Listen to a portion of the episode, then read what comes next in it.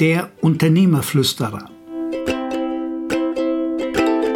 Naja, flüstern kann nur derjenige, der was Besonderes weiß.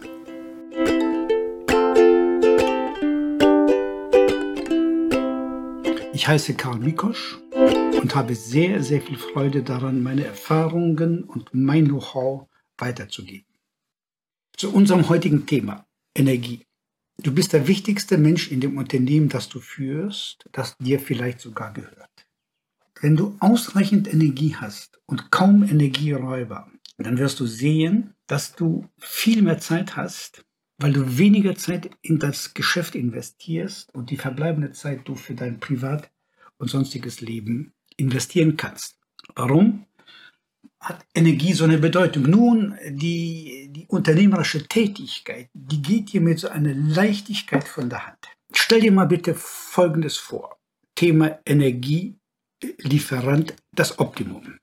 Also jeder hat eine biologische Energie, die rechnen wir mal mit 100 Prozent, das ist die Basisenergie. Dann kommt äh, eine Ausnahmeenergie dazu. Da gibt es Leute, die eine wahnsinnige zusätzliche Energie von Haus aus, von Geburt abhaben. Da sagen wir nochmal 50 Prozent. Da sind wir bei 150. Dann gibt dir dein Beruf viel Energie, deine sozialen Kontakte und die Sexualität. Die gibt dir im Übrigen 50 Prozent.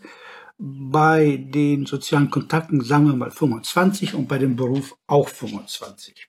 Dann gibt es zusätzlich Energie über Kraftorte und auch Kraftgegenden. Da kannst du nochmal 20 Prozent rechnen. Also Kraftorte, Kraftgegenden sind zum Beispiel Kirchen stehen auf Kraftorten. Weil die Katholiken waren da wirklich nicht blöd. Dann gibt Energie, dein Lebensstil, deine Ernährung, wie du dich, wie du mit deinem Körper umgehst und so weiter und so weiter. Hast du nochmal 10. Dann das ganze Thema Feng Shui, das werden wir in einem separaten Podcast behandeln. Kommst du auch nochmal auf 10. Und dann das Thema Musik. Musik gibt locker 10%. Warum? Musik gibt Energie, aber auch gleichzeitig beseitigt Musik Ängste. Und jeder hat Ängste. Das ist was ganz Normales. Nur ein Idiot hat keine Angst. So, und jetzt kommt die Standardsituation.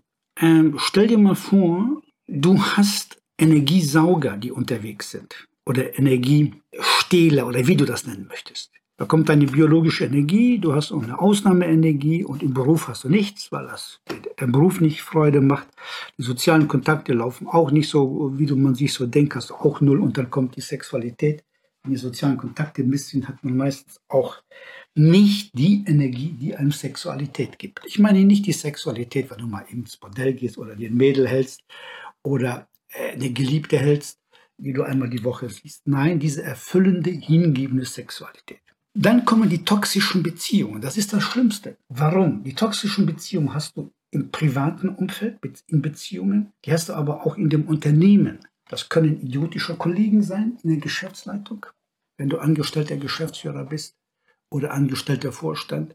Das können Kunden sein, die nervtötend sind, die so eine toxische Energie haben, dass man sich überlegen muss, verzichte ich lieber auf diesen Umsatz und dann halte ich mir diese negativen Einflüsse der Energie ab vom Hals. Und dann gibt es die toxischen äh, Energien natürlich auch bei Zulieferern. Also da gibt es auch wahnwitzige Geschichten. Da kann ich dir mal ein paar Sachen zu erzählen, so aus meiner Erfahrenheit.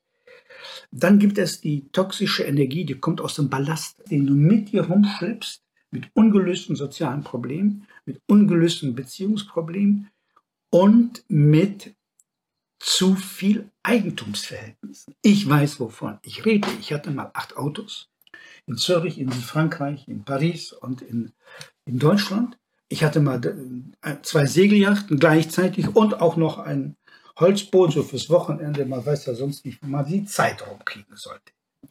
Da kannst du dir also vorstellen, wenn wir das alles zusammenrechnen, komme ich auf eine biologische Energie von 100, keine Ausnahmeenergie, Beruf gibt mir null, soziale Kontakte auch null und die Sexualität nervt. Minus 20 komme ich auf 80 Prozent Energie. Gegenüber mir, wo ich heute auf 290 bin, hallo?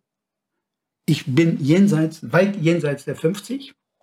Mehr sage ich dazu nicht, das kannst du mal selber erraten, wie alt ich bin, wenn du mich siehst. Und ich habe einfach eine Bombenenergie. Ich schlafe gut. Ich habe Riesenappetit.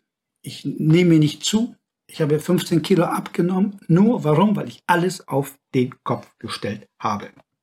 Das Thema Energie werden wir fortführen, weil es hängt auch zusammen mit dem Thema Nahrung, nämlich Essen, aber auch geistige Nahrung.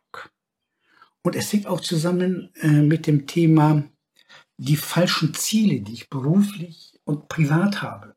Ich meine, die Ziele, da muss ich mich fragen, sind das meine Ziele oder sind das Ziele meiner Frau, meiner Beziehung, der Gesellschaft, der Familie? Ist das der über mir stehende Vater, der mir die Firma vererbt hat und ich nach seinen Zielen leben muss?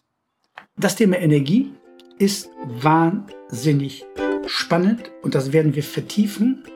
Vielen Dank fürs Zuhören